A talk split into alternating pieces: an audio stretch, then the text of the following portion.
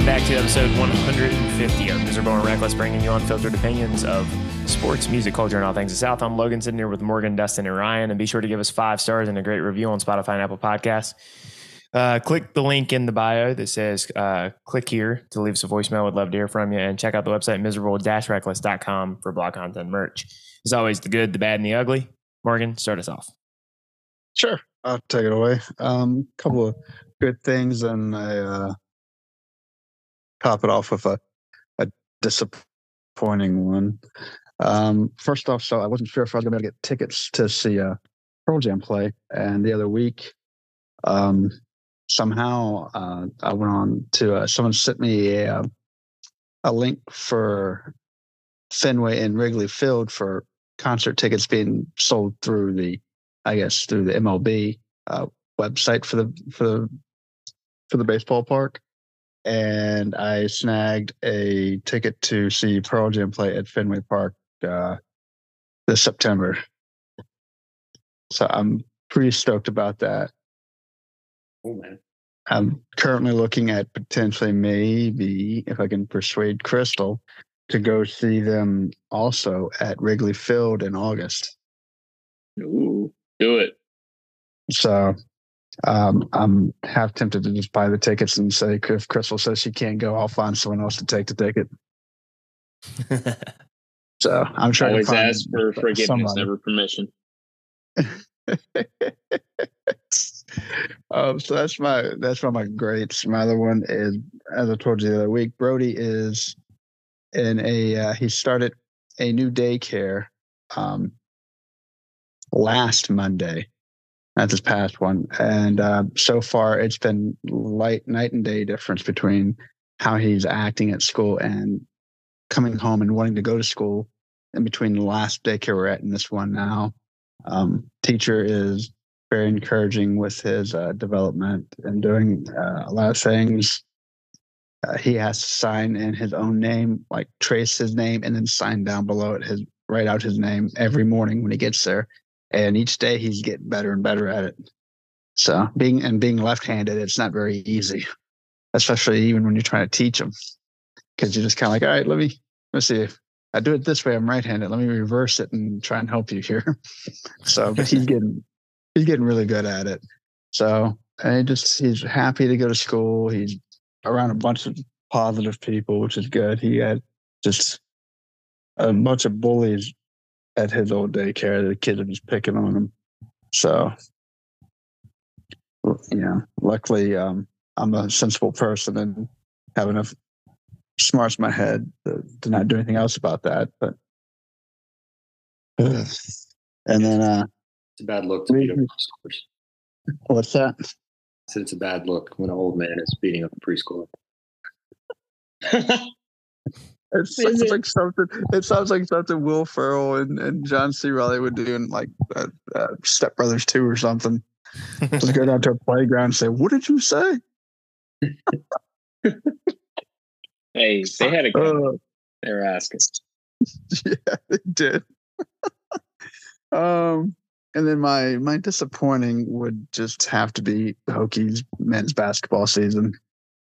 Um, I'm not going to say that yet about the women's because you know they got their asses whooped against a lesser talented team in Notre Dame. Um, Hokies women should have won that game tonight, but they didn't. Still wearing, I think they're still holding on to a share of the ACC regular season title right now. Um, I think NC State and Syracuse have potential to to snag a share of it if Hokies lose out. And but anyway, back to the men's basketball season. It just even if some of the games were by a small loss, they just the whole season's been disappointing in my opinion. And um, they just keep trying to hit threes left and right, and it just fucking stop living this whole live by the three, die by the three crap. Um, like learn to, to get it inside and, and actually get the two points, and just move on. So I don't know where they go with this program. I really wanted Mike Young to be like someone who's there for another 10, 15 years, but like part of me starting to wonder if we've hit the ceiling with him. Like he's you- better than we had, and he's and he's good at like he's a good wholesome coach, but it's kind of like that's great, but you know we want to be in the NCAA tournament every year. What would you say to the? I saw some Hokies fans throwing this out there on X the other day. Uh, what would you say to bringing Buzz Williams back? Uh, I no, because he, I mean, he he's not doing shit down in Texas, A and M. So no, I just I, I think they need to find someone. If it's not going to work out with Mike Young, you know, they need to go and get a hot, young, fresh-minded um, coach who's like ready to energize the team and and start rolling. Uh, the hard part is is convincing. Football is one thing, but basketball is another, and it's trying to convince someone to come coach there. You know, it's Blacksburg's not exactly. I mean, it's not for everybody. It, you know, the closest airport's Roanoke, and it's not a big airport. Yeah, so it's it's hard to convince some types of people to want to come play there or coach there. Great facilities. Uh, they, they they do. Everything they have is great. It's just the the location sucks. Cassell Coliseum is consistently, in my opinion, one of the more underrated venues in the ACC. It it is. I was going to go there next. They are one of the. I love the way Cassell was set up. Well, it's an engineering school, so. I'm not that, that, smart ass. Sorry. That, that, works until big money gets in the way. In a basketball arena, uh, that the professional arena, you get duped into signing a 50 year lease on. I'm not yeah. saying that uh, from any experience or anything. I, I, wish I wish teams like I wish happens. teams like I wish teams like Carolina and NC State could go back to their their smaller venues that made it more you know uh, threatening and more you know intense and like kind of scary to play there. Yeah, I mean, look, Reynolds Coliseum was uh, designed as to be a bigger Cameron Indoor, and Jay Bilas and Hubert Davis would tell you back in the '80s it was the loudest place in the league it's it's a shame that we play in a arena that we can't even fill up the the third deck anymore. So yeah. So but yeah, that's my my really great things and disappointing. All right, Ryan, good, the bad, and the ugly. Is now when I make the small small gym energy comment.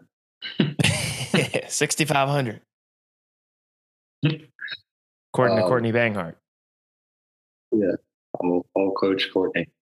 Love her stirring the pot a little bit. Um, speaking of people that stir the pot, Morgan, maybe when you should get one of those whippersnappers like um, um, Seth Greenberg. Maybe he can uh, come back and whip you guys. no, thank you. Can bring his green highlighter with him. Um, all right.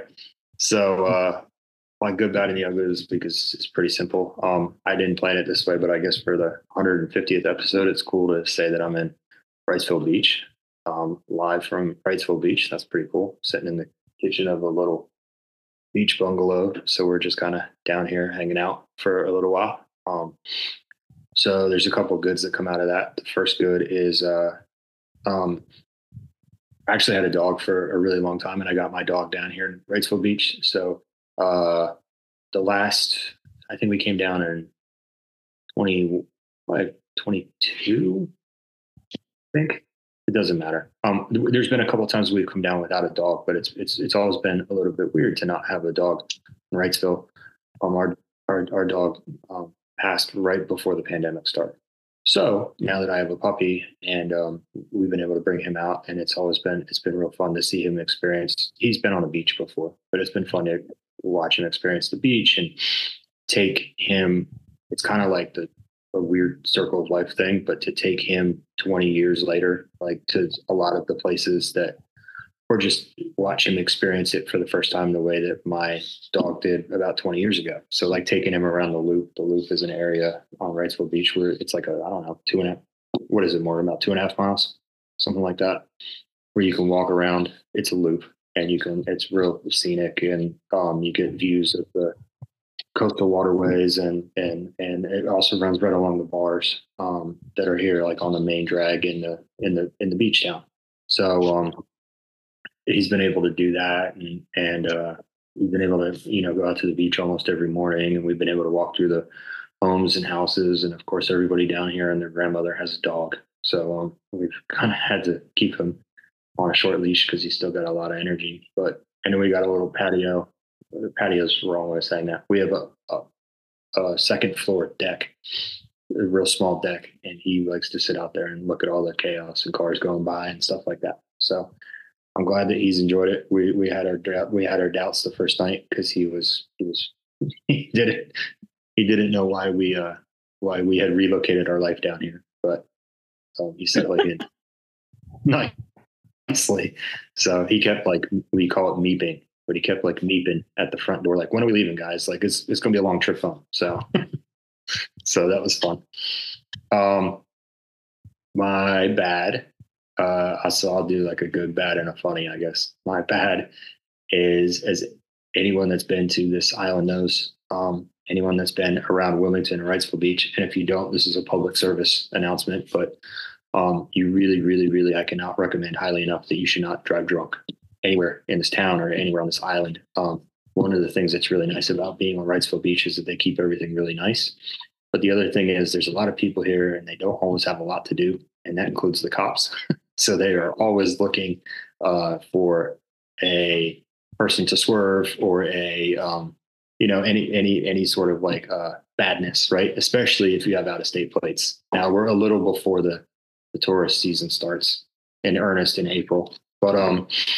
So you you really want to mind your p's and q's. You do not. I would not recommend going five miles above the speed limit. In all seriousness, and um, and so it's just it just is what it is. The reason I'm giving you that context is because me and my wife went out to a dinner at one of our favorite places uh, last night. Crazy, crazy Asian place. If, if you uh, want to look it up, you could Google Indo Indochine.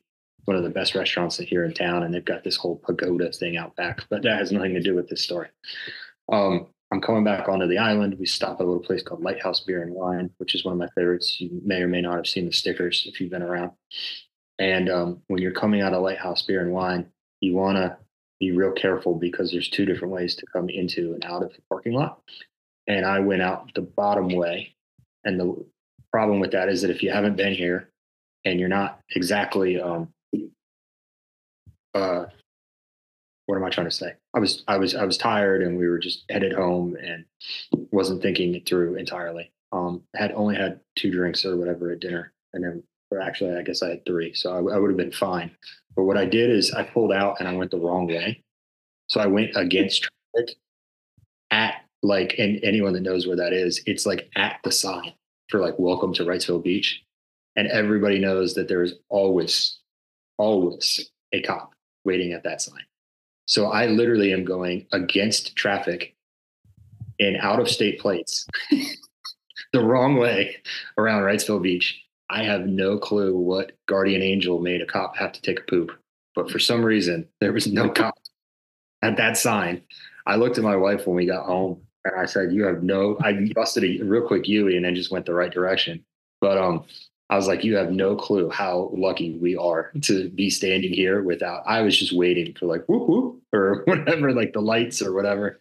So that's my bad. My bad is I can't believe I've ridiculed people before for doing that, like seeing them do it. I'm like, oh, this fucking tourist. Yep, that was me this time. So I can be a little self aware about that and kind of laugh at that. I, I guess I've been gone a little bit too long.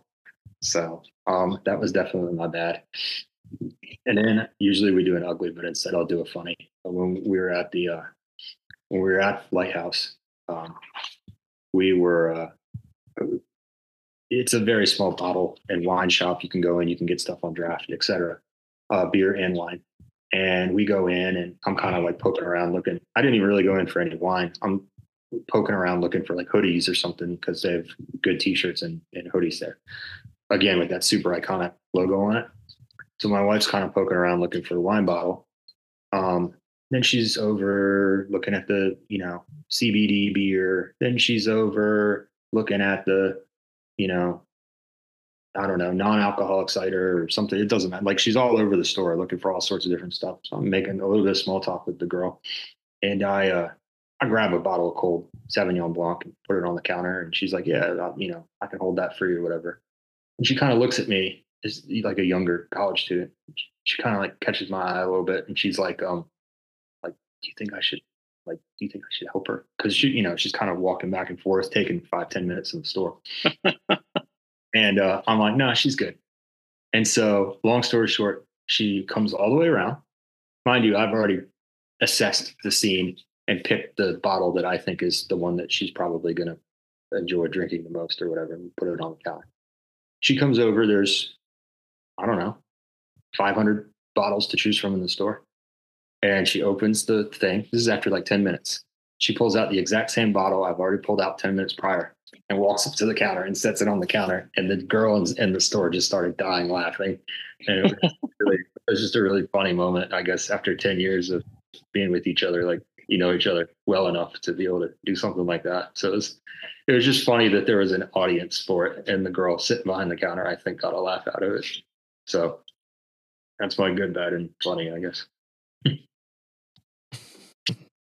All right, Dustin. Good, the bad, and the ugly. All right. I'm going to, in honor of the 150th episode, go straight good, bad, the ugly. Good. This household, in, in this household, we believe, no. Um, in in this household, we do actually listen to a lot of uh, Kacey Musgraves. My daughter, in particular, loves her, and so she's on quite a bit. I bring that up to say she has a new album coming out, Deeper Well, on March fifteenth. Uh, so a couple weeks, she put out uh, another song today. She's like dropping a few of them ahead of that. Um, there's a tour coming if you're interested. She starts over in Europe and works her way back uh, this way. Um, so check it out if you haven't. Um, we play her music a lot. Our our kid likes it. We like it too, but our kid, you know, really likes her a lot. Bad. I was doing something for work today, and I saw uh, McMillan, the the with the word McMillan, and I was like, it made me think about Wilmington, with Angle being down there and all that, and I was like, huh, I wonder what they're I, I lived on North McMillan Avenue for a while. I was like, I wonder how that place is doing. and so I like looked it up where I used to live. And one, I usually just go and look and I'm like, how much are they charging for this stuff these days?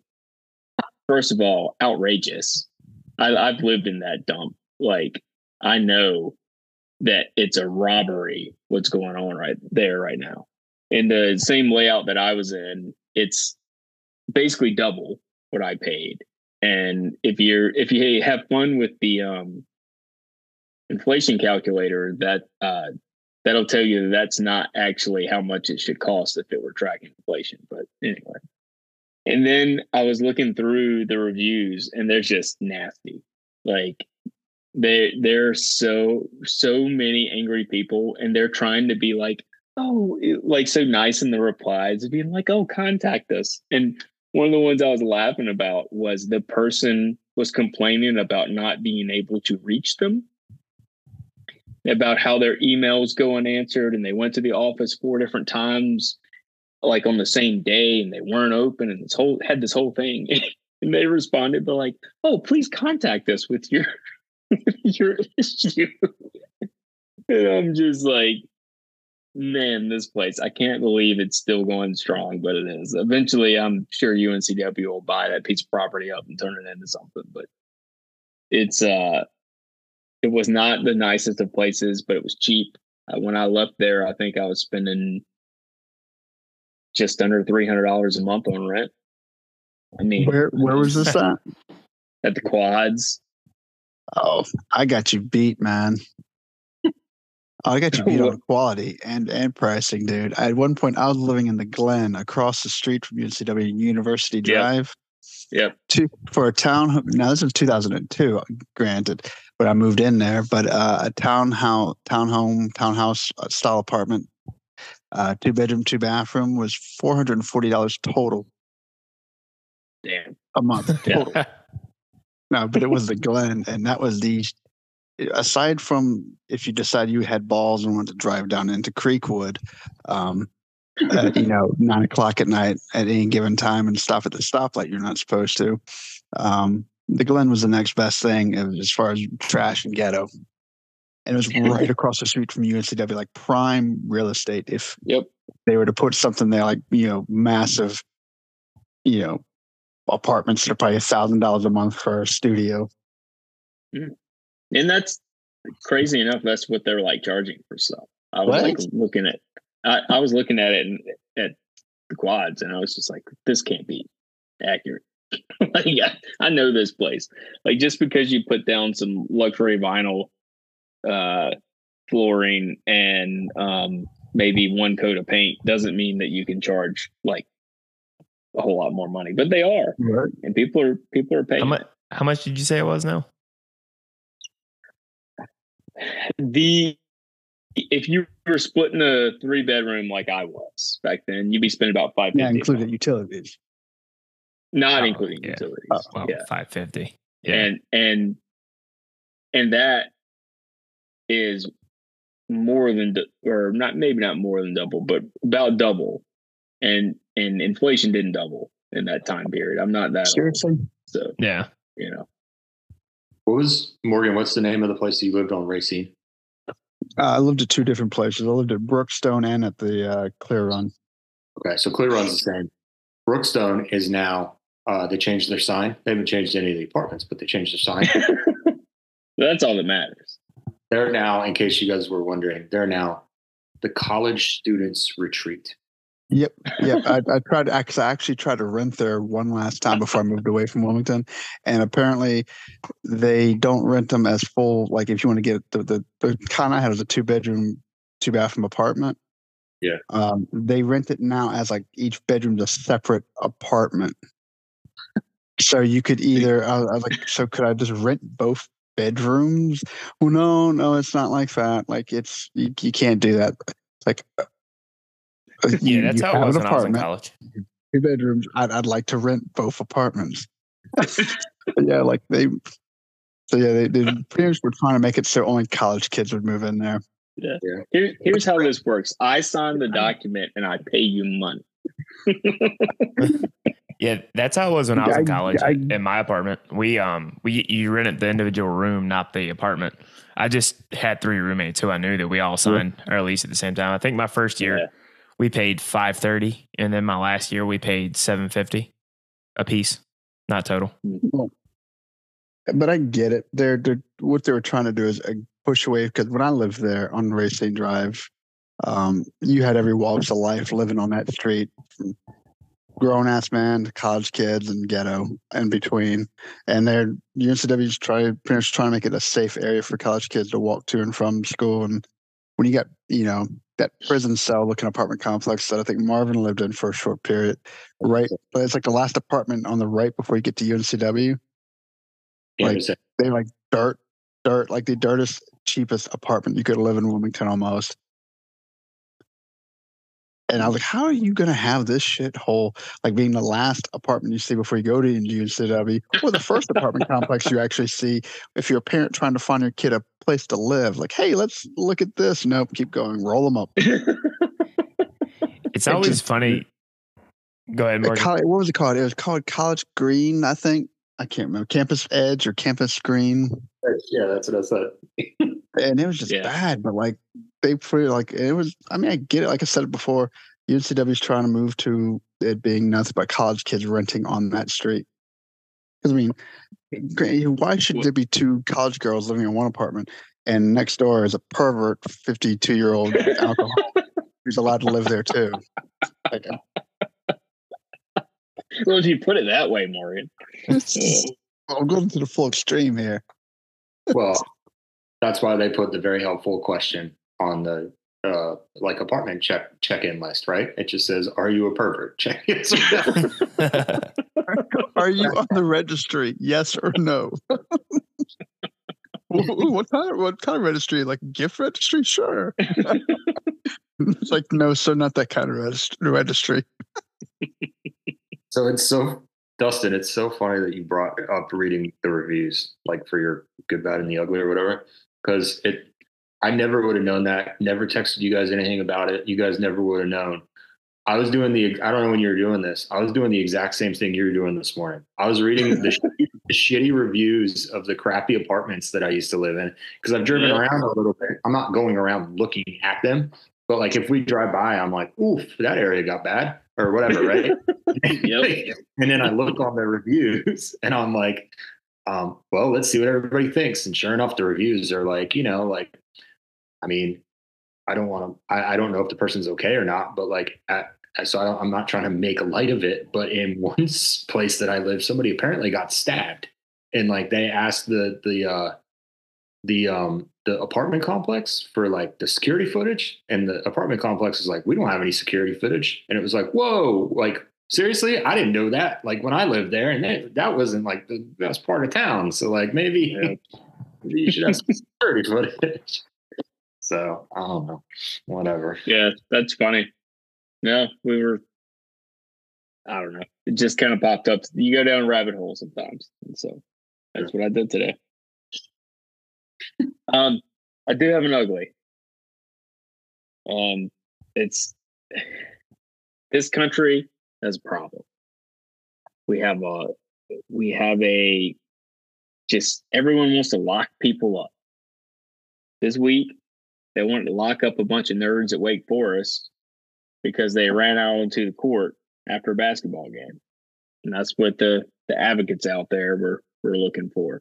It's like, hey, you know, you know how you solve this? You just lock them all up, round Jay them up, Bilas. Gestapo style, and take them off somewhere. Put them on a maybe we can put them on a train and take them somewhere. Let's That's what name we would do with names. it. Let's name names. It's Jay like- Bilas. And it, it's it's like, wait a minute, what, what, what are you talking about? We're, we're going to grab all these people, well, all the, these five five hundred thousand, couple thousand people. How many people was it? Doesn't matter. It's like it's insane that you're just like, let's just lock everyone up and gr- and grab them all from rushing a basketball court. You're all Uh, what's that? you're all detained now. Yeah, you're no no. You get to stay. I'm going to put this rope up right here, and I want you all to stay right there because you are detained. It it's just awful. Um, and and there there's more awfulness to the whole conversation because like the the co all week we've had to listen to and we've talked about this is like it's one or the other, right? It's like either you got to let people run out and do whatever they want and and basically half assault people or you have to put an end to it and, and stop it. There's no in between. And so on the other side of it, there's all these all the people who are oh poor little Duke complaining about rushing the floor, poor you know oh I don't basically people being like you know screw him because I don't like Duke, and it's like well it happens a lot actually. Uh, the uh, your Raleigh friends Ovies and Giglio um, Logan, the podcasters and former radio hosts, uh, pointed out a stat that I thought was interesting. There was a guy who used to track court stormings for Duke in conference. He did it for like 20 years up until this season. 72% of the time when they lose, students rush the court. It's a it's a pretty common thing, which also kind of tells you like if this is the first time that we're worried about someone being hurt, then like people don't really get hurt that often. But it's it's just silly that they're like on one side you're like let's round them all up, and then on the other side it's like well screw them, fuck them, we don't care about them. It's like well that's not right either. And then I want to call out the nerds at Wake Forest too, because you know you got all these kids who wouldn't be able to be extras in Revenge of the Nerds running around with their phones, trying to trying to take eh, videos and pictures so that they can put them on whatever social media stuff kids are doing these days because that's how they capture their moment. Hey put your phone down and enjoy it. Yep. like you just beat your team just beat a top 10 team and probably barring you know craziness sealed the deal for you to make the tournament you're a good basketball team. Enjoy it. Like i don't understand like why you got to run everybody if you watch that thing everybody's running around with their phones like you're at a, a concert where everybody stands and and videotapes the whole damn thing. It's like just enjoy the moment. Okay take a picture but like don't like make it a whole thing. You don't have to record it. And that like that was annoying too. The whole thing this this whole issue has been annoying all week and it's just been like why it- the conversation around it sucks. All the people involved in it, uh, should have, you know, done it different. Wake was not prepared for it. Like it was just a whole mess. And we should just say it was a mess and move on instead of spending all this time and effort and even the Dan Patricks of the world had to comment on it because it was such a big fucking deal. Like, come on, grow up, people. Anyway, my ugly of the week is everything surrounding this issue. Can I add another ugly to this issue as well, which is sure. that um, I think it's I think we should stand up and praise the medical staff for Duke, who, who healed a three to six week injury um, in in less in in less than a week.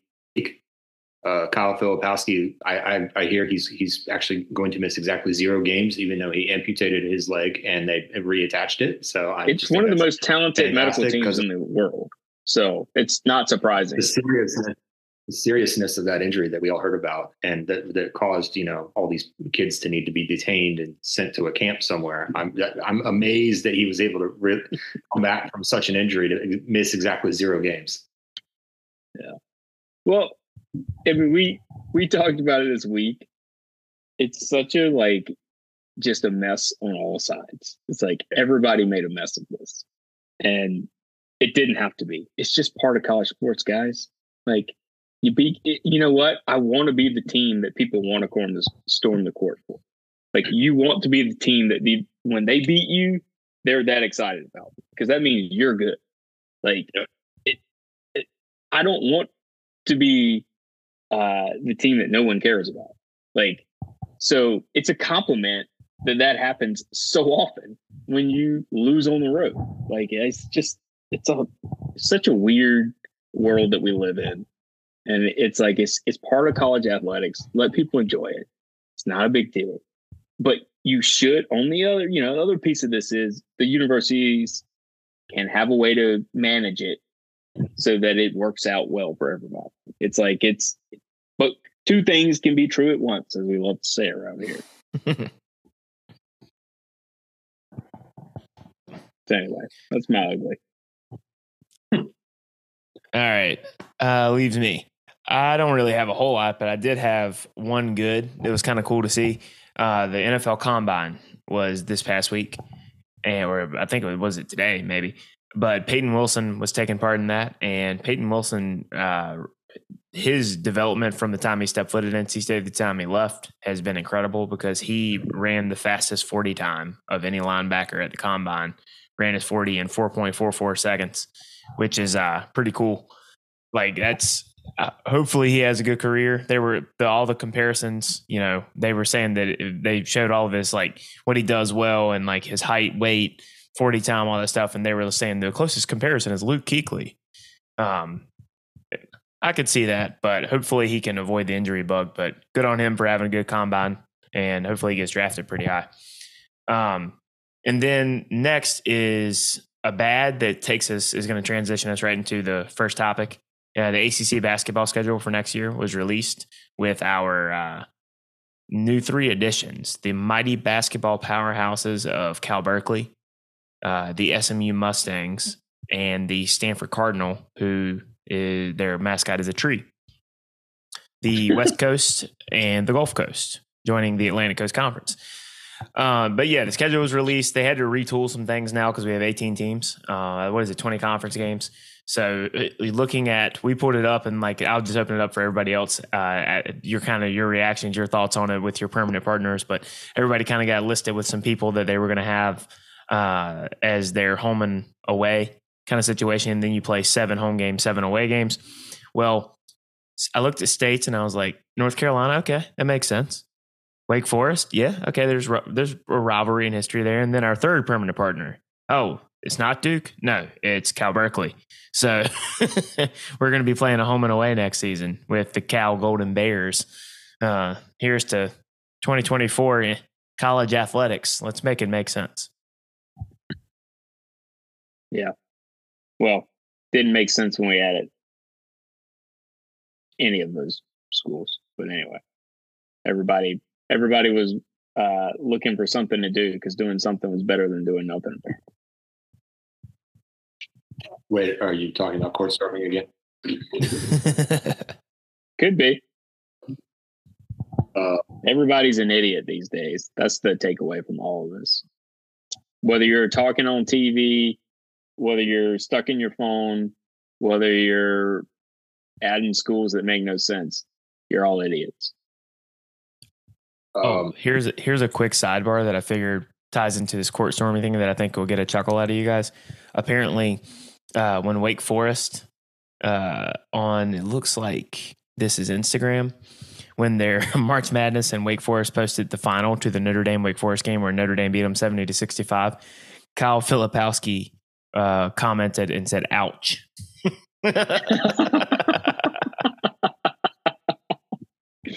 That's pretty funny. he must have hurt his other knee when that happened. well, I'll say this about Wake. That probably wasn't that crazy of a thing because they're awful on the road. If you look at their record, they don't Yeah. lose at home and they lose all the time on the road. So anyway, so you were Yeah, asking 15 about and 0 at home this year, which is crazy. But anyways, yeah, Ryan. you were asking about the schedule, right? So it looks like we were talking about this before the show. So it looks like you get at least two, uh, and you, you kind of mentioned this. So Carolina gets Duke and State. That makes sense. Tech gets Virginia and Miami. That makes sense historically, just rivals wise. Um, Duke gets Carolina and Wake, which is kind of interesting.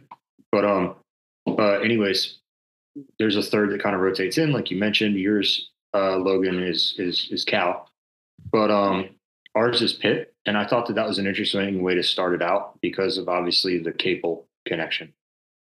Um, with with uh, with Coach Capel up there at Pitt, and uh, they uh, certainly get up for us. I can tell you that much. Not that not that any school doesn't get up to play Carolina for the reasons you mentioned, Dustin, about the court storming. But um, But NC State time- doesn't because we consistently play our worst game of the year when we play UNC, as evidenced by our 27% field goal percentage in the pr- first matchup this season. But yeah, And I think you padded your stats there at the end because it was uh, uh, the shots were definitely not falling in the first half.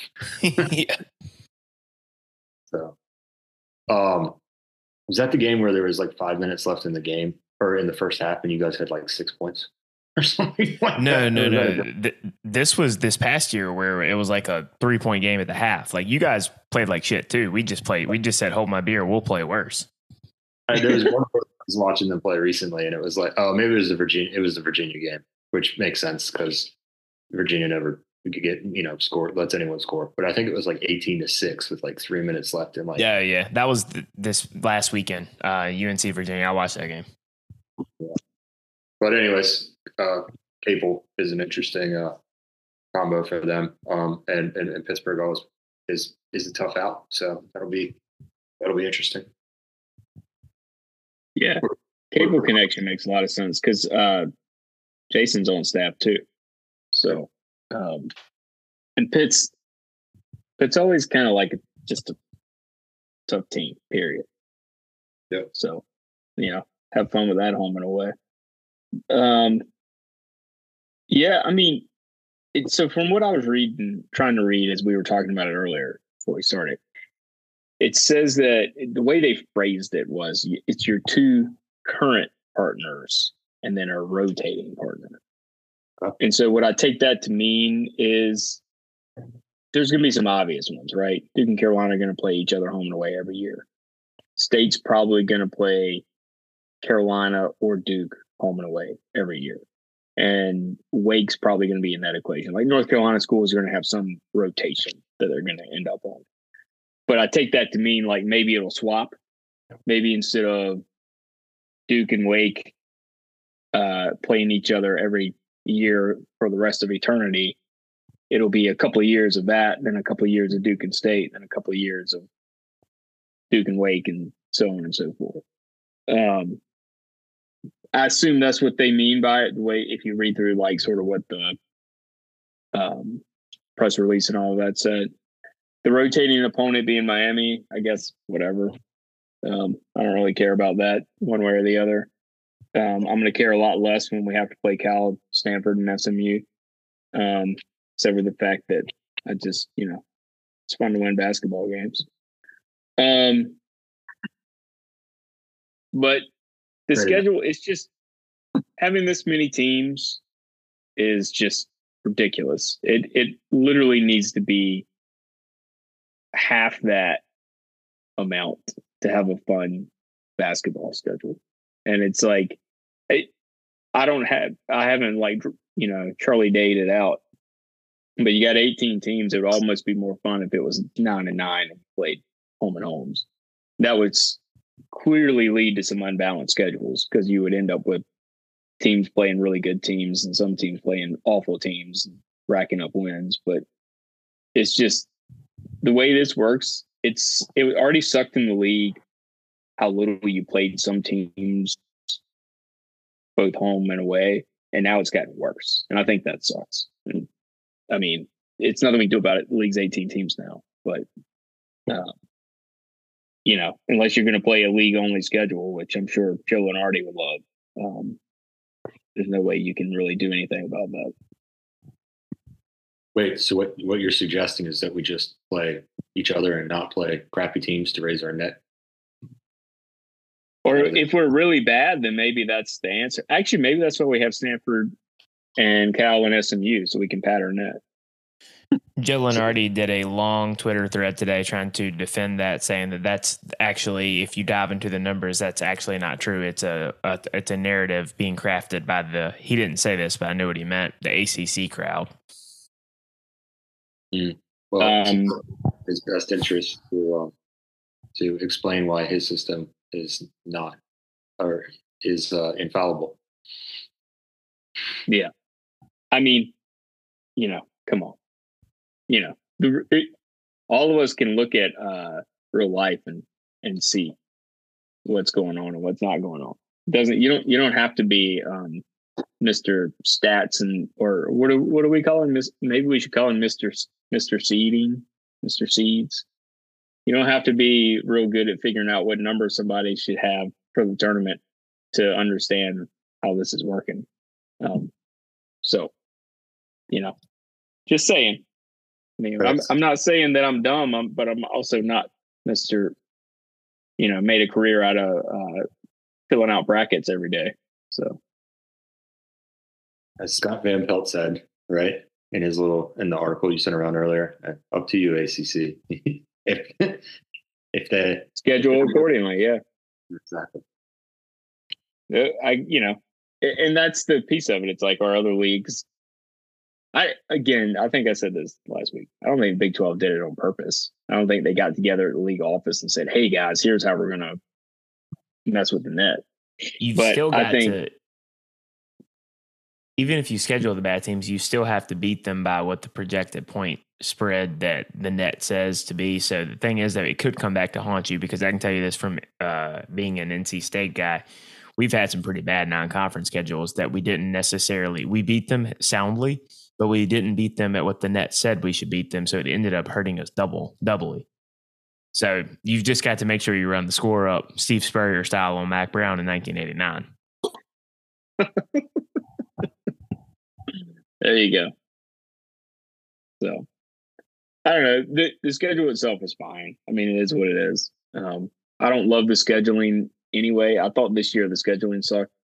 I don't know about y'all's year, but my year has been like play Georgia Tech, play somebody else, play Georgia Tech, play mm-hmm. Wake Forest, play somebody else, play Wake Forest. It's happened like several times throughout the year. It's like it's like playing like a, a series in softball or baseball. It's like, oh, you might as well just stay the night there and play them again tomorrow because that's basically how they did the schedule. It's stupid. And it, they should have spread it out where like you play a team early in the year and you play a team late in the year because then you're going to be different teams when you play each other. Anyway, they they're not good at a lot of things in the ACC. Yeah, well, as evidenced by how everyone on Twitter was confused about when they made this announcement with their graphic. Uh, I'm glad that you actually looked into it to read it and explain it because the ACC, as we said, has a lot of deficiencies in terms of uh, promoting its brand, communicating with its fans, and so on and so forth. Uh, so it'll be interesting to see how it shakes out. But All right, Dustin. Yeah. Throw it back over to you. Yep. Um, so something interesting caught our eye that we hadn't really thought about. Um, I know I hadn't thought about talking about on this show, uh, but it really it makes a lot of sense, and I think it's something that we all may have opinions or experience with. Um, there was a book. The title of it's "Thank You, Please Come Again: How Gas Stations Feed and Fuel the American South." That book was written by Kate Medley. Well, photographed. It was a photographic journey of sort of her going all over the South over about a 10 year period. And sort of shows how in the in the South, gas stations are a big part of um, how people, you know, just eat on a daily basis, especially in smaller communities. Um, there was another, I shared this with the guys too. There was another explanation that I thought was kind of good, and it's not related to the book. Um, but there's someone who in Virginia did a road trip, sort of doing the gas station tour as well. And this kind of, I think, sums up what Southern gas station and food are. Independent small businesses will serve food out of gas stations. And I'm not talking about Wawa or Sheetz, one of our favorite topics around here. Real gas station dining is not from a chain, and this food can be locally or nationally lauded people flock to these places to eat hamburgers just as frequently as people come out to pump gas. This horrifies my northern raised mother. Apparently, in the north, gas stations are not made for the gourmet, and they're certainly not places res- respectable people eat. Sure, they'll eat there if they're practically starving or if they're on road trips and don't feel like stopping too long to eat at a full fledged restaurant. Food served from gas stations is somehow seen as dirty or plain old yucky. And then and then basically she went into her trip around Virginia and some of the cool places that she had at. So, you know, we can. I'll I'll let y'all sort of give some perspective on this too. But I, I I'll sort of start it off with this. Logan and I actually have a personal connection to this, having a gas station that serves food. Our uh, grandfather um, kind of had a couple of careers in his lifetime. He was in construction for a long time, and then he he got out of that for a while. He opened up a store in our in the little small town that he was he lived in forever and our, our dad was raised in and that's right next door to where we grew up. And as part of the store, he eventually had a little grill there. And and they would like, you know, super basic, you know, burgers and dogs and that kind of thing. Um and that, you know, they called a community grill. People would come in, they would eat food and get gas. That you know, coffee or beer or Debbie cake or whatever and move on their way.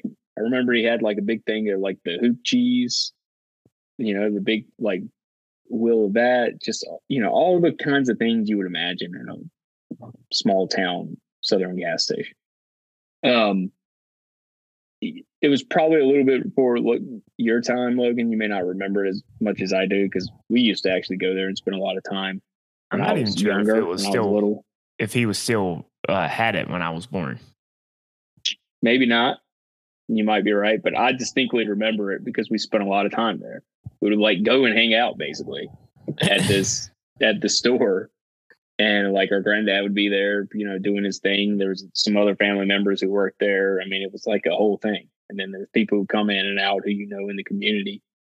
Um, I just it was a distinct memory of mine as a kid and it also kind of made me be like, damn, I can't believe I never thought about this as like a part of Southern culture, but it is. Um, so you know, that's a personal experience in our hometown and in my life. For y'all, you know, as you traveled, lived places, and done similar things, have you seen had a similar experience? You know, do you have similar stories that you or you know places you've encountered that you could share with us? Yeah, I mean, tonight I had banana pudding from a barbecue restaurant that's in a shell station. So, so yeah, like it's yeah, it's some of my favorite banana pudding. And even when I want to go in there and get the barbecue, it's a place called Chop Shop. Guy named Hudson runs it. Uh, good old boy, probably in his fifties, I would say, uh, maybe late forties at the youngest. But uh, good barbecue, best vinegar sauce I've ever had, um, by far Um, and their banana pudding's really, really good. I think they put cinnamon in it. Kind of gives it an extra kick from some of the other banana puddings I've had. But uh, I stopped in and got some of that today after work. But uh, but yeah, that place is really good, and it's one of those things, like you said, that if people are don't have an affinity for getting food from a gas station, or they think of it like the hot dogs on the rollers at uh, 7-Eleven, it's not what it is. It's a like a legitimate restaurant that just has a grill and everything in the backside of the of the gas station, and he has like a smoker outside. He'll smoke chicken, stuff like that. But uh, a place called Chop Shop, really, really good. Next time I'm down there, we can go check it out because I I haven't been over there. And if you're saying it's the best vinegar sauce, that'd be interesting. Yeah, it's definitely my favorite that I've had. Um, I sent you all a message. I literally took that photo earlier today, not not remembering that we were um talking about this tonight, and it's a perfect example of what you're talking about, Dustin. Um, and you even have it on the on the list here in the notes. It's uh, I, I believe I, I actually don't know. I think the name of it is Reds something. Maybe Morgan knows, but um, it's uh, it's a um, what am I trying to say? It's a it's a grill. I wouldn't say it's a restaurant. It's a grill, and they have a, a case, and they've got all their fixins and all their different stuff. Um, they do breakfast in the mornings. I believe they start serving breakfast at 5 a.m. Um, but it may have been six, and there's a reason why I'm uh, blanking on the time. I can explain that story in a second. But in the afternoons, they do basically um, what I would call southern or even bordering on soul food, where it always fried chicken and then the mashed potatoes, gravy, uh, corn, um, collards for sure, um, and then usually there's some sort of what I would call like specialty, what others may call like a delicacy. Like they might have pig ears or, or, or something that's just a little bit different or a little bit um, definitely southern and definitely um, what, what you might consider a delicacy or something like that that somebody's really kind of perfected. That's just a little off the beaten path, but for those that are uh, either familiar and or comfortable, um, it's it's it's a little taste of home or a little taste of yesteryear or something like that. So um, say okay, great. Um, it's in a Scotchman gas station. So a Scotchman, uh, for those that aren't familiar, is just a brand of gas station that I don't know. Actually, now that I'm thinking about it, have I ever seen a Scotchman outside of Wilmington? I don't. I don't know if I have. Do you have Scotchmans in Raleigh? There used to be one uh, near like uh, South Durham Street, I think, in Cary but it is it stopped being a Scotchman probably two or three years ago. But it was a Scotchman for a long time. It was the only one I'd ever seen outside of the Wilmington area. Okay. I I looked I I actually looked this up to try to figure it out prior to this. Um, the Scotchman specifically.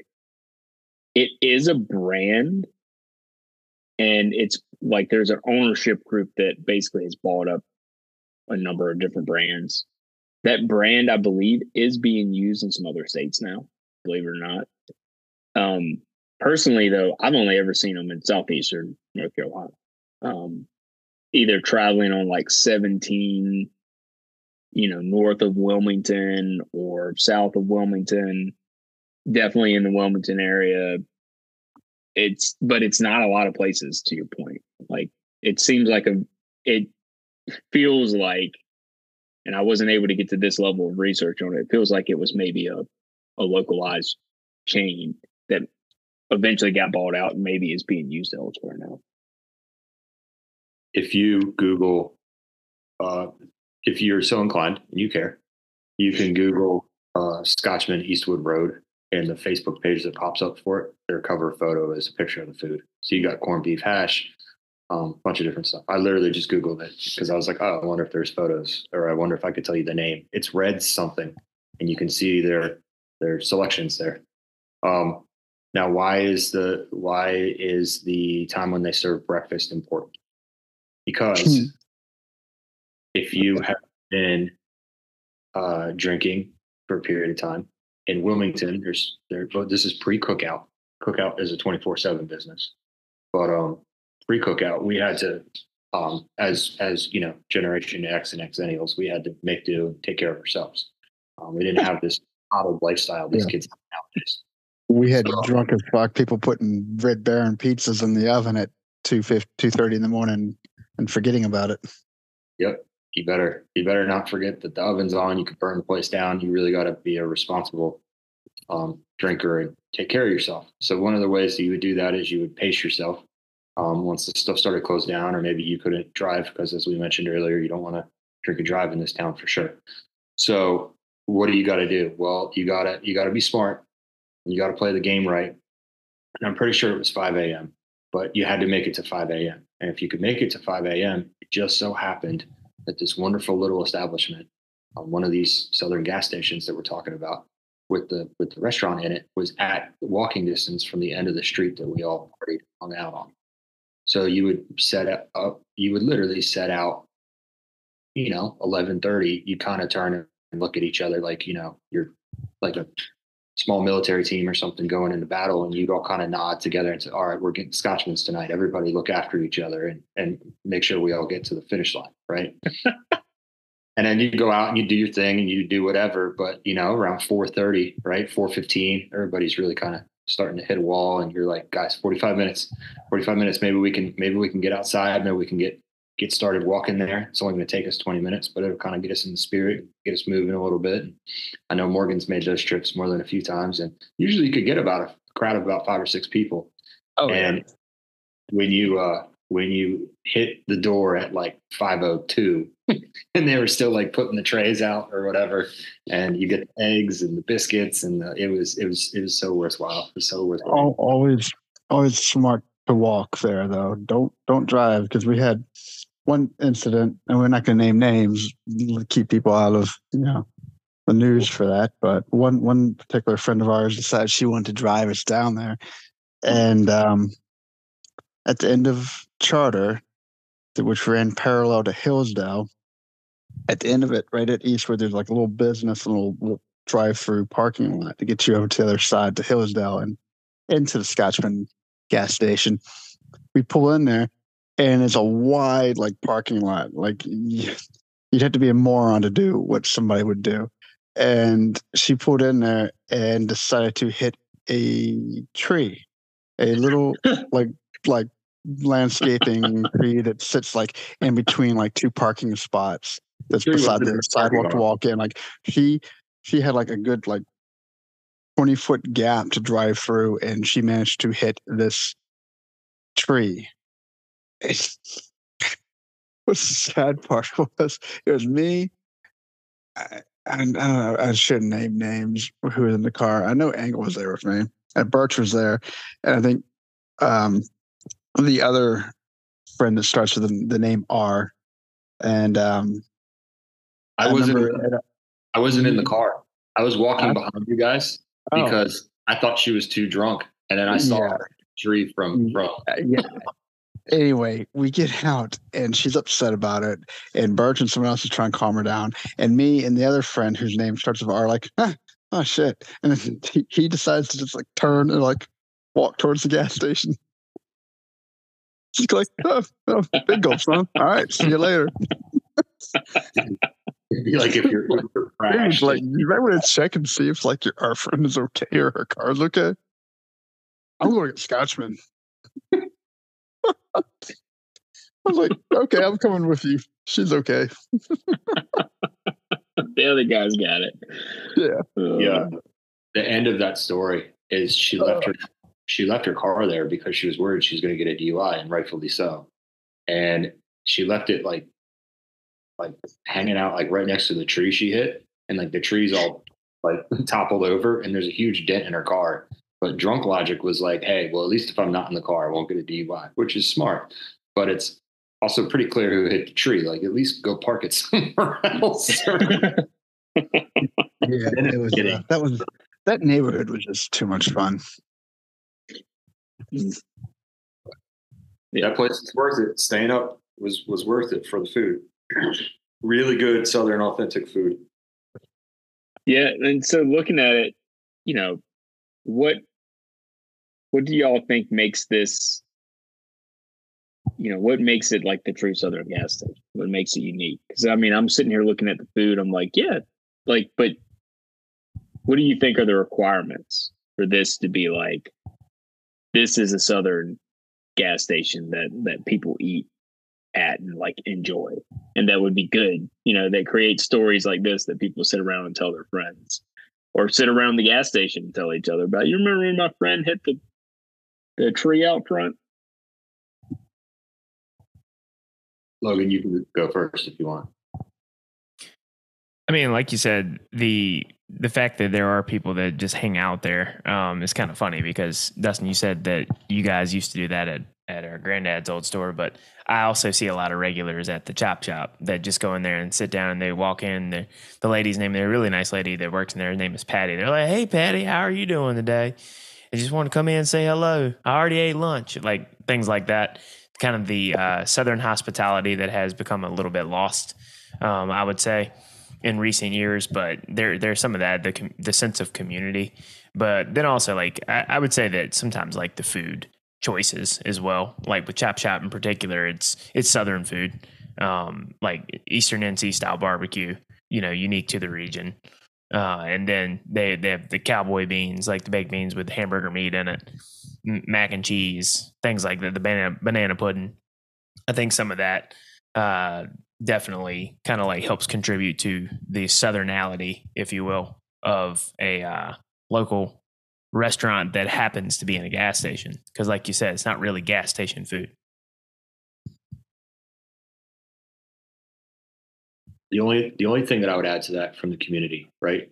Because, um, for example, people may listen to this and say, like, well, "What is that?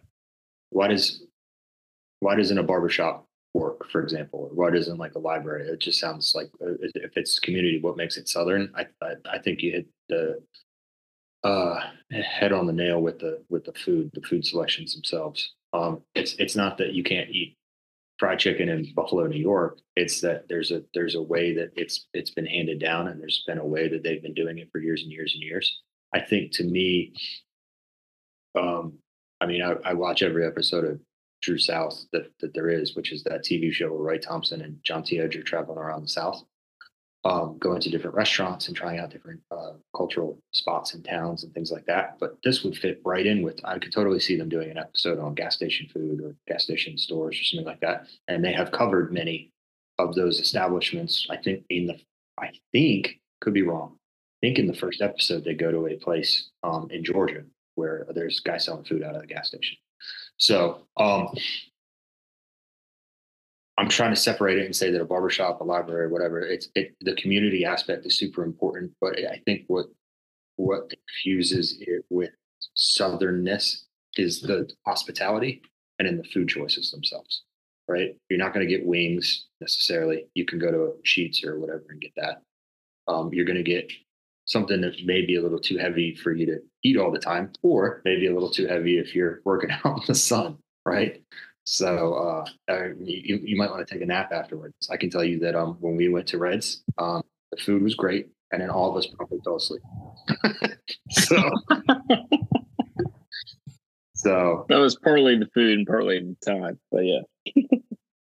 um, but it's it's it's there's a certain stick to your ribs ness of it. But on top of that, I think it's it's the um, I don't want to get I don't want to get too much in trouble for saying this because I don't want to put us too much in a corner. But I also think that there's something to the aspect of it being a generational thing. Um, I think it's something not unlike what you're talking about with your grandfather, where it's it's it's been handed down for a while, and it's it's it's what somebody's been doing for you know 15 years, 20 years. Doesn't mean new mm. people can't come in or they can't start new things or there's no room for new chefs or new ideas or anything. But I, I think that there's an aspect of, of that that lends it credence and authenticity. Yeah. The, the family piece is really cool. And that's usually, if you watch like a True South or another program,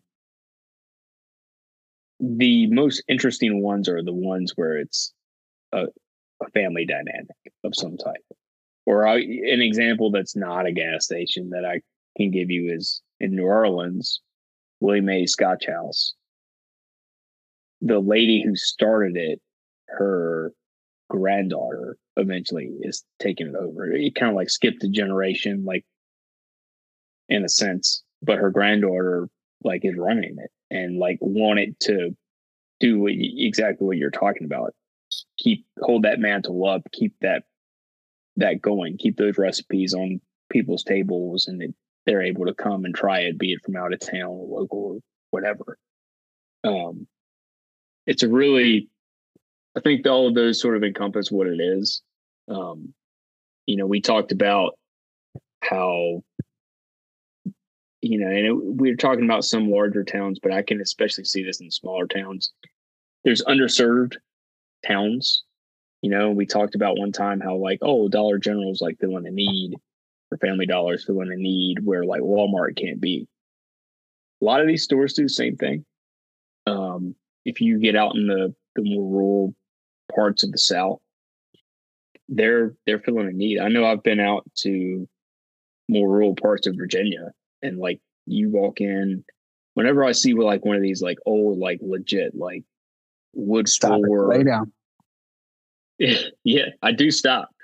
And uh it's uh one of these like old country stores where it's like wood floors and like you know a couple ladies in the back could call you honey and like you know it's like this this whole experience but i'm always pleased by the food whether you're getting a BLT or whether you're getting fried chicken or whether you're getting a breakfast sandwich or whatever it is.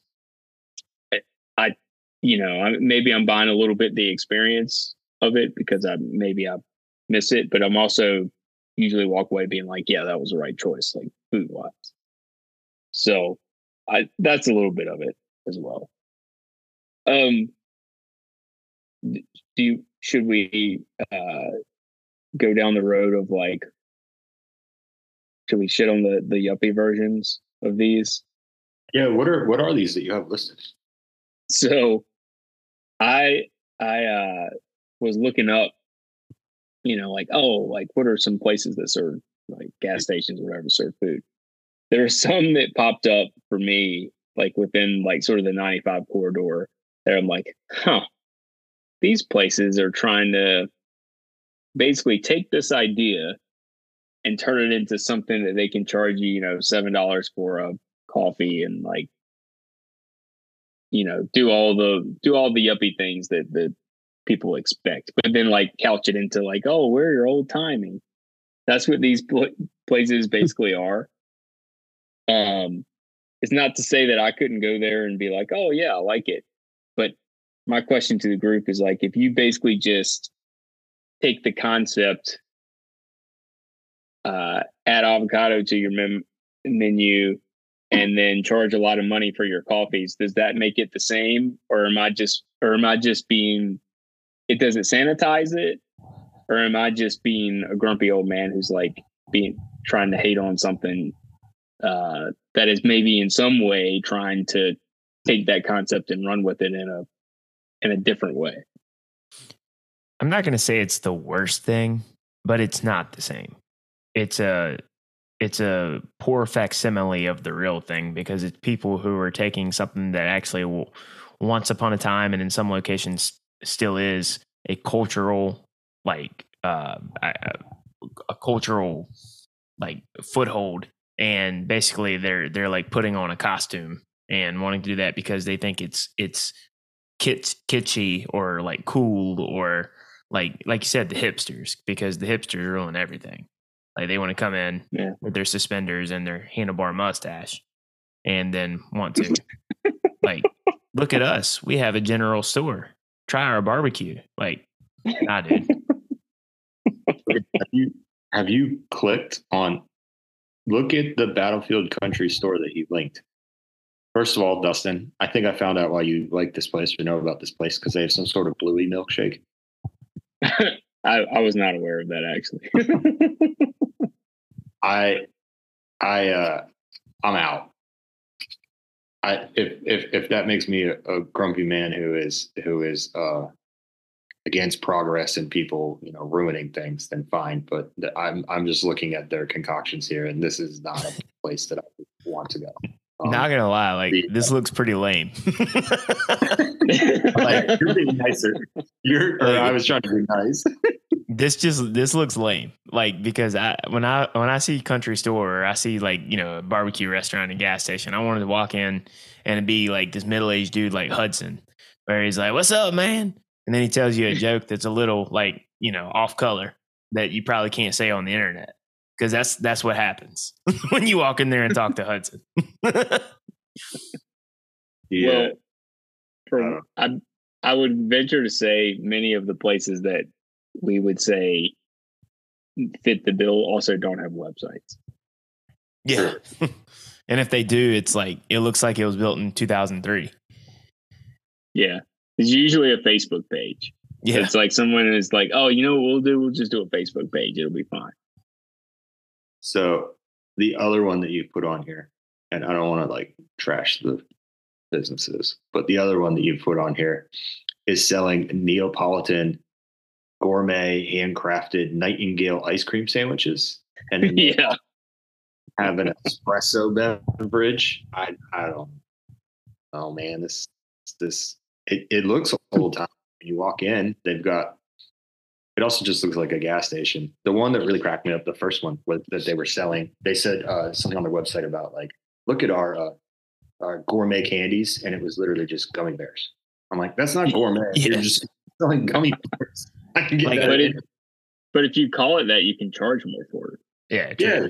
It's like avocado, avocado gummy bears. It's thirteen dollars, but that might even be too low these days. I don't know. Allergic to avocado, but the uh, yeah, I'm not gonna say the names of these stores that I'm referencing here that I'm looking at, just because, like Ryan said, I don't want to by any chance from our millions of listeners we get we have ruined their business. But the reality is, like this one place is in Virginia and it has a sandwich called the Texan like sorry i don't think that somebody in northern virginia is going to be making me an authentic texas sandwich so to speak that where i'm going to be like oh yeah this is just like being in texas i mean Doesn't- it doesn't really fly just True. look it's like It when you just- see when you see uh, people from other regions do carolina style barbecue normally it sucks Yeah. Yeah. I'm always a hard pass. hot chicken anything. I've just stopped trying it. I, I've been burned 30 times Yeah. now. Eat trying to eat hot chicken at the, you know, it's like Yeah. you go to, you go exactly, you go exactly where you know it's not going to be. Uh, what I mean by that is like you could be at like Disney World or something at like one of like the little like food vendors and they're like hot chicken. And I'm like, bullshit. No way. Like, well, once you've had the the best, I guess to sort of put a bow on the hating on the yuppie version of it. Once you've actually had the original and the best, you can't go to like the imitation, right? Right. Like, so you with you, it's like Nashville hot chicken. For all of us, it's like some form of vinegar based barbecue. You know, we if we went to Kansas, which is, has great barbecue, we would never get the pork because we'd be like, no, you're not, you're going to disappoint me. But all your other things are going to be good. And it's like, yeah, it's so it's, it's one of those things where you, you got to kind of know like, hey, I've had the best. I just can't mess around with all the rest of this anymore because I'm just going to forever be angry and disappointed every time I, I try it. which incidentally, you can get the burnt ends right at a gas station, or at least at a, yeah. And i i did want to bring this up like uh three of us at least have been to joe's kansas city formerly oklahoma joe's in kansas city it's a barbecue place that started or you know we may get corrected on a voicemail on this but i know it, i believe it started in a gas station and it still is an operating gas station but the primary part of the business these days is people come there to eat barbecue and it is some of the best that I've had. Like their burnt ends and everything else are top notch. And we, I think the first or second time that we went there, we had to wait in line, and we were just like worth it. There, Tony Bourdain's on the wall. He had talked about how it's one of his favorite places that he had eaten. I believe that's a quote either up on the wall there or that we found later. But Engel, Morgan, we both went there and had their food And you know Oh, that not like old timey country store stuff, but it's still legit. Like somebody started a barbecue restaurant in a gas station, and it took off, and it was phenomenal. I mean, yeah, like you said, I think Anthony Bourdain put it as like what number thirteen on the top twenty-five places to eat before you die. Something like that, yeah. It was it was an impressive thing because all of us have an appreciation for Tony Bourdain. And then when we saw that, we were like, damn, we really are in the right place. Similarly enough to that, if you're ever and you can get the same food and it's good, and they have, they just opened a second location in Raleigh. Dropped the word redneck, which kind of triggered me a little bit. But the original spot called the Redneck Barbecue Lab. It's in a gas station in- Benson, North Carolina. You're ever going Oh, through yeah. there, definitely stop in there. Uh, they've won some national awards for their barbecue and their sauces. Fantastic. Like like I've I've told you guys about this before. I've sent y'all pictures and I may, may have mentioned on the podcast, but I love their sandwich called the Fat Redneck. It's a uh, sandwich that has a layer of collard greens, uh, brisket, and then Eastern NC barbecue on top with their sauce. Um, very very good sandwich. But yeah, it's just like that. It's it's a really now in North Carolina well known barbecue spot that started in a gas station. The OG spot is still like in a gas station. Yeah, you know what I know Benson for? What's that? The horse shows. Benson. Oh, yeah. They used to do a horse show down there. I had a guy I went to school with who like went down there for the horse shows every year. That's that's what when you say Benson, all I know is like, yeah, some guy I went to school with went to horse shows all the time. That's all I know about Benson. Exit you take to go to Campbell if you're dropping your sister off, which you're forced to do every single time you went home with her. Add a half hour to my trip. It's fine. It's only seven hours. yep. Yeah, you stop there, Uh, you'll get good barbecue, and if it's a Thursday, you can get pretty good burnt ends there too. You won't be getting any, unfortunately, if you're into this kind of thing, gourmet and handcrafted Nightingale ice cream sandwiches. But Uh, but if you're in for that, we have a place for you. We'll get to you next week. Dustin, you do have um, Malbon on here. Mhm. I have been there, and it jogged my memory about another, and I'm googling it because I'm pretty sure it's yep, that is a gas station too. Um, and I know we've brought it up on the podcast before, but uh, so Malbon, it uh, I hope again I'm saying that right is uh is a barbecue place in Virginia Beach, um, and it's funny because uh, they uh, there's a guy that's interviewed it, and I think that this is perfect. Or I didn't say that right. There's a guy that's leaving a review of it, and um, and this is this is this is his first sentence. Was in the mood for barbecue while driving around Virginia Beach. We decided to stop at Malbon Brothers. It's a barbecue place that just happens to be a gas station too. That's the perfect. That's the perfect way that you'd say it. And and and this that that place is is the real deal on the inside. It does look like a little bit more of a storefront, and um, and when you walk inside, it's a little bit more of like the uh, what I would call like the old school, um, seating with like the tiles and like the the wood sliding furniture and stuff like that. Um, but uh, where you can like go up to the soda counter and get your get yourself a drink or whatever. But um, the other one that it made me think of uh, that I don't know if you guys have ever been to. Um, I have driven by it. I've actually never stopped because when I drove by it, um, I was on a church trip, and the church bus was definitely not going to stop at a place called Biscuits and Porn. Oh yeah, the Outer Banks. They have good, really good biscuits. and that's also a convenience or like a, a convenience store gas station um, and they do sell porn um, but uh, you can also buy gas there too if you want Yeah, you've mentioned that before. I think both of you have mentioned that before. So it's just it's just a funny name of the store and i just think it's hysterical that they literally just they literally sell exactly what their sign says which is pretty funny yep.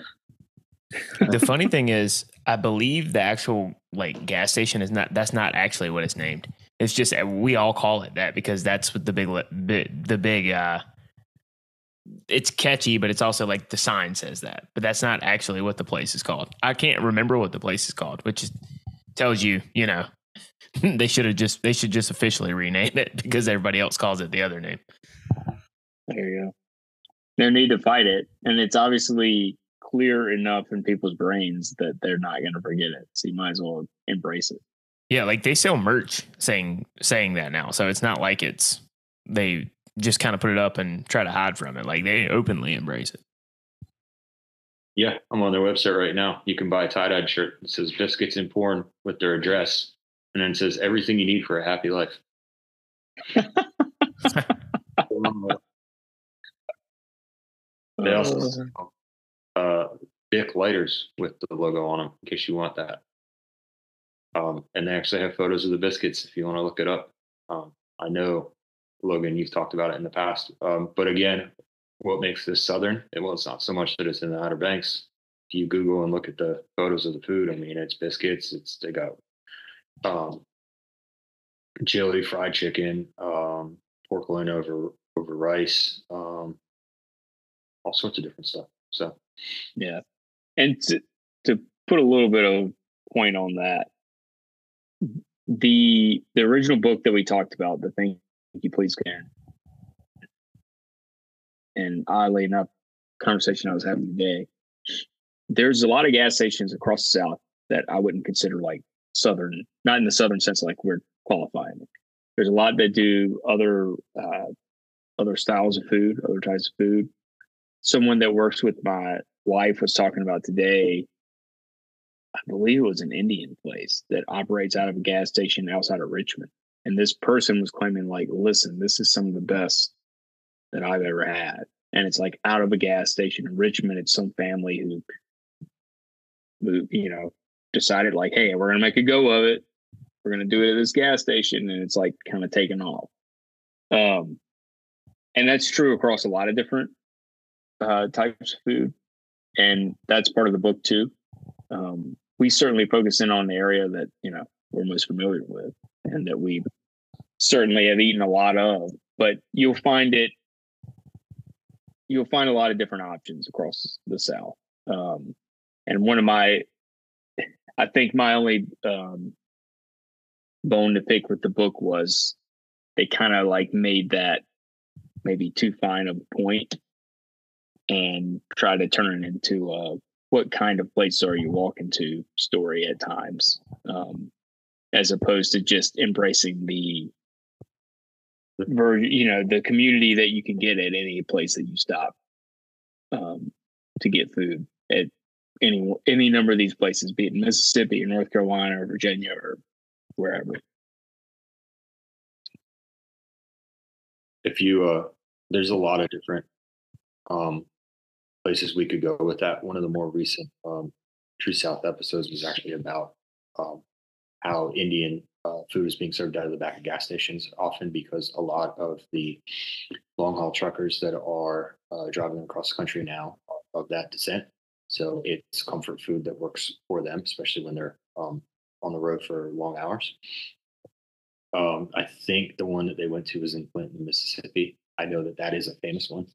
Um, it, it basically the the name of the restaurant is almost always something similar to Taste of India or something like that and um, uh, there there uh, there's definitely um, uh, one in Irving, Texas, where I just was. Um, it was right across the street. There's a lot of uh, Indian food. Actually, uh, the hotel I was staying at, for whatever it's worth, had a little strip mall um, across the street, and seven of the eight restaurants across the street were Indian food. I was like, "How wow. is this possible? They can all do you just go to yeah. one?"